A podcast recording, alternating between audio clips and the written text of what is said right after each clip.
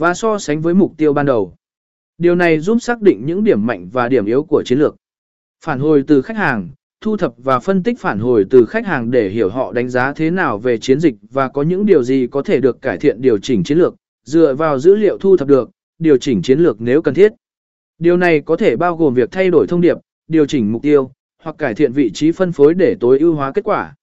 7 kết luận A tóm tắt về 7 vai trò quan trọng của tờ rơi trong chiến lược quảng bá doanh nghiệp xác định mục tiêu mục tiêu ngắn hạn và dài hạn.